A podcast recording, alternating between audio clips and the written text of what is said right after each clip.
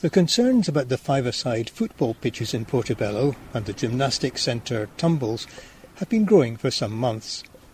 The land on which both now stand are up for sale. The trouble is that according to the footballers, the first they heard about this was when the for sale notices went up. Despite claims by the local authority, they insist there was no public consultation with the local community about the decision. The owner of the land, the City of Edinburgh Council, has a problem. It's committed to refurbishing the ageing Meadowbank Stadium and need to raise the money to do so. Selling the land in Portobello would be part of this. However, as far as the local community is concerned, this is an amenity area which they believed would never be built on. In fact, many local people understood they'd received just such an assurance on this from the council. Right now, there is a consultation taking place over what kind of development there should be on the site. However, the options on offer are very limited, and keeping the area as a public amenity is not one of them. It's prompted a group of local residents to put forward, rather at the last minute, a proposal to rethink the plans so that the views of local people can genuinely be taken into account. One of these individuals is Justin Kenrick, who was a leading light in the successful campaign to buy the old parish church on Bellfield Street. So, what kind of alternative does he have in mind? It's not so much an alternative use, it's more an alternative process. It's really the feeling that the community should have the right to say what it wants with this place that has been, we've been told, is promised to be used as leisure amenity in perpetuity. And so we should certainly have a say in what happens to it. And it may be that people want it to be retained exactly as is. It may be that people want what the council's suggesting, which is you know, one of the 22 bids that we don't know what's in them, but they're either commercial, residential, or a mix of the two, and that's what they're consulting on at the moment with the consultation closing on Sunday. So the alternative process would be one which would follow Scottish Government guidelines. So, for example, the Making Places process has been announced just last week, closing uh, middle of October. But that would fund a process whereby the community can outline what it needs and what it wants. And I guess specifically the alternatives really seem to be to either go with what the council is saying is a done deal, to say no, this needs to be retained as open space with the pits and the tumbles and the car park exactly as is, or thirdly, to develop something different, something that allows for the council to get receipt that it need, says it needs for Meadowbank, for redeveloping Meadowbank. So that's, that's a moot point and allows the community to have a say in the process. And so the alternative would be whatever the community comes up with, but you can imagine that they might come up with, you know, a kind of a revamped high street that has lots of small shops and has GP premises, social services and so on, and not another huge supermarket, which is kind of possibly likely under the current uh, conditions. That has a revamped prom, that is not gentrified housing that's going to be tall and overlooking, kind of overshadowing the prom and that allows for the kind of allows for Tumbles to expand because Tumbles itself is, is incredibly successful in terms of the number of people from southeast Scotland, let alone from Portobello, uh, that attend the gymnastics there, and, and, local people going to the soft play. So a, a, scheme that allows for a mix of that and some open football fields, rugby fields, skate park, whatever, and an expanded green space along the side. So so four elements we can see people have been talking about. One revamped High Street, one a revamped prom, the other making sure that Tumbles is expanded and supported, and the other connected to football skate parks, but also the green space, a lovely green space along the Figgate Burn that could be connecting cycleway, walkway up to the high street. It sounds very much as though you're using the government's own methods, if you like, their own processes, to perhaps, I'm not going to say defeat, that's probably the wrong word, cause the council to think again. The point here really is that we've got this a very, very changing situation in Scotland, where there's very progressive policies and legislation coming through Parliament, and so, as with last year, when the new land reform legislation was expanded to cover uh, urban areas too, and the Scottish Land Fund was expanded to cover urban areas, and we were then able to purchase Bellfield for the community in the way that uh, we wouldn't have been able to, or would have been much harder a year earlier. So now there are other further advances. There's the new socioeconomic requirement on councils that's coming in, which means that they need to think about these kind of developments in terms of how they're supporting the whole of the community. And there's this new Making Place initiative that they're bringing. So basically, the thrust of parliamentary policy and legislation is towards a new approach which really prioritises communities and gives them a real say. And the council may well be following the kind of the last moments of a dying approach that is really about them knowing best, we know nothing, and really who, what is a community anyway. But there's also the point uh, in terms of Scottish Government policy that they are very keen to ensure that the community is as healthy as possible. The people are encouraged to take exercise, and taking a facility like this away mm. is going completely against that policy. Absolutely, which is why, I mean, as I say, I think there are three possibilities here. One is going with what the council says. The other is retaining it all as open space, as was promised, you know, and, and as kind of t- tumbles and uh, five-a-side as it is. And the third would be a mix, a mix that allows for some revamped and expanded tumble space, some pitches remaining, some development for commercial, but commercial that's community friendly, and residential that's social housing and so on, but ways of also raising receipt for, for the council. So there's a question then for us about how do we want to pitch that? You know, what, what do we have more of and what less of? But at the moment, the consultation that the council's got is really just asking us, do you want more large commercial or more massive residential uh, in this area? And actually, as we can see across the road, south of the High Street, there are 800 new homes going up. There's no extra provision for those. We're going to need new GP surgery. We're going to need all sorts of provision, even just as things stand. And we're going to especially need to retain a lot of that as open space, a lot of that as as you say, exercise and, and, spaces that people can both breathe in but also exercise in, and that's that's absolutely crucial. So it needs to be a mix.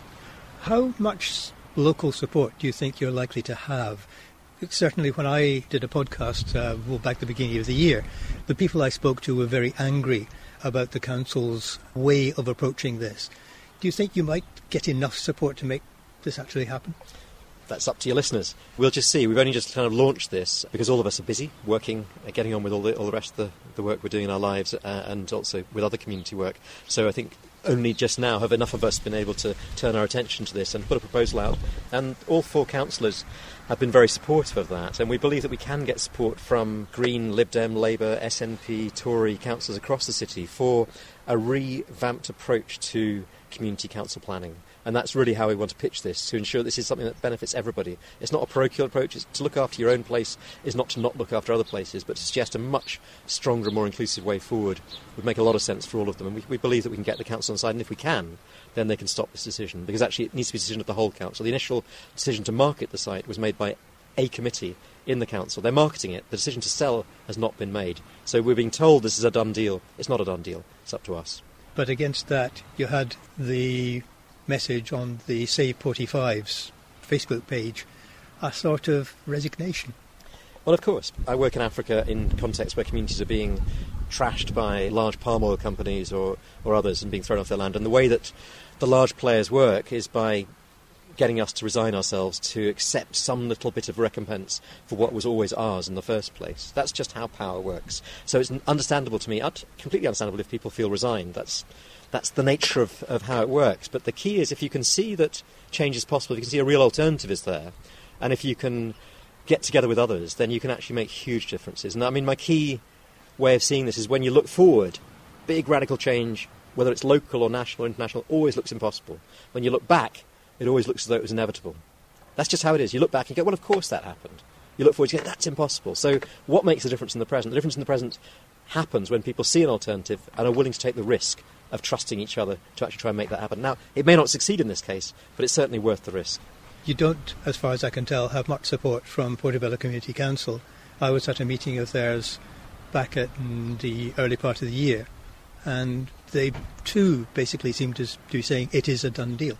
Again, I think that's understandable. Unless people come forward with an alternative, and that alternative is community grounded, has a lot of support that's clearly articulated, and is willing to engage with those who think they have the power in a way that allows for those, you know, in this case, the Edinburgh Council itself, to get its needs met, to get the receipt it sees itself as needed. As long as we engage with them in a way that isn't just saying no, but is saying, okay, how do we make sure the community gets its needs met? How, how do we make sure the wider community of Edinburgh gets its needs met? If we approach in that constructive way, then I think people like those on Portobello Community Council themselves will see, okay, there's a way through. But I think it's very understandable when people feel resigned and just feel like, well, there's no alternative except within the envelope they're given, because there isn't an alternative until you make one. Presumably, you support the idea of the reforms that are planned for Meadowbank, and the money that was going to be used, the money from the sale of this was going to be used for that. I certainly support Meadowbank. I'm not sure whether the council does, in the sense that they're not redeveloping it as in improving it. I mean, they're already selling off a chunk of that. The the velodrome's gone. The, you know, they're, they're, they're, actually narrowing and shrinking something. So there's not a yes, I entirely support Meadowbank in its existence, and that Portobello should contribute its fair share along with the rest of Edinburgh to that. Uh, absolutely, yes. But also we're providing something. The gymnastics centre at Tumbles is a gymnastics centre for the whole of South East Scotland. It's not just for Portobello. So we shouldn't be seen as just a small community that is not providing something for the rest of the city. We certainly are already. But yes, we need to find proactive ways. And there have been different suggestions. There have been suggestions of um, Edinburgh Council putting Meadowbank into a trust that then can access all sorts of other funding that a council itself can't access. There are suggestions of using the St John's site for residential housing rather than using the pit site, so that then you've got residential housing being built right next to a, a very large expanse of green, the beautiful Figgate Park, rather than be built in an area that's already been, been identified by the local development plan as being critical, a critical open space. Okay, so what's the next stage? the next stage is that people need to respond to Edinburgh Council's consultation online, and if they search for West Bank Edinburgh Council planning uh, consultation, then they'll find it. And if they can fill it in, they've been given very few options. Really, do you want more commercial, more residential? And I assume that means high residential and large scale commercial, which is probably going to be a supermarket or whatever. I mean, that's one can only guess. But if they can use the boxes to actually make comments to say they want an alternative approach, if they want an alternative approach, then that would be great. So that the council can see very clearly that there's a strong feeling in Portobello for an alternative approach to be taken. Of course, if people don't want that, then that's fine. That saves people like me a lot of work, and that's great. I've got plenty of work to do already. But there are a lot of us who are passionate about this, and if the community is behind it, we'll go for it. If the community is not, then of course, that's absolutely fine. Those who want to make their voice heard in the Council's consultation only have until the 18th of September to do so. The options on the form are indeed limited, but, as Justin said in the interview, there are comment boxes in which local people can make their true opinions known to the authorities. However, it's worth noting that in her latest newsletter, which came out just this afternoon, Councillor Maureen Child explains that there was a unanimous decision of Council to market the site and ring fence the proceeds to fill the funding gap for rebuilding Meadowbank. There were no dissenting voices, she says. The questionnaire reflects that fact. But she goes on to say that the planning status of the site in the recently approved local development plan is as open space. It is not a designated housing site. As she says, make of all that what you will.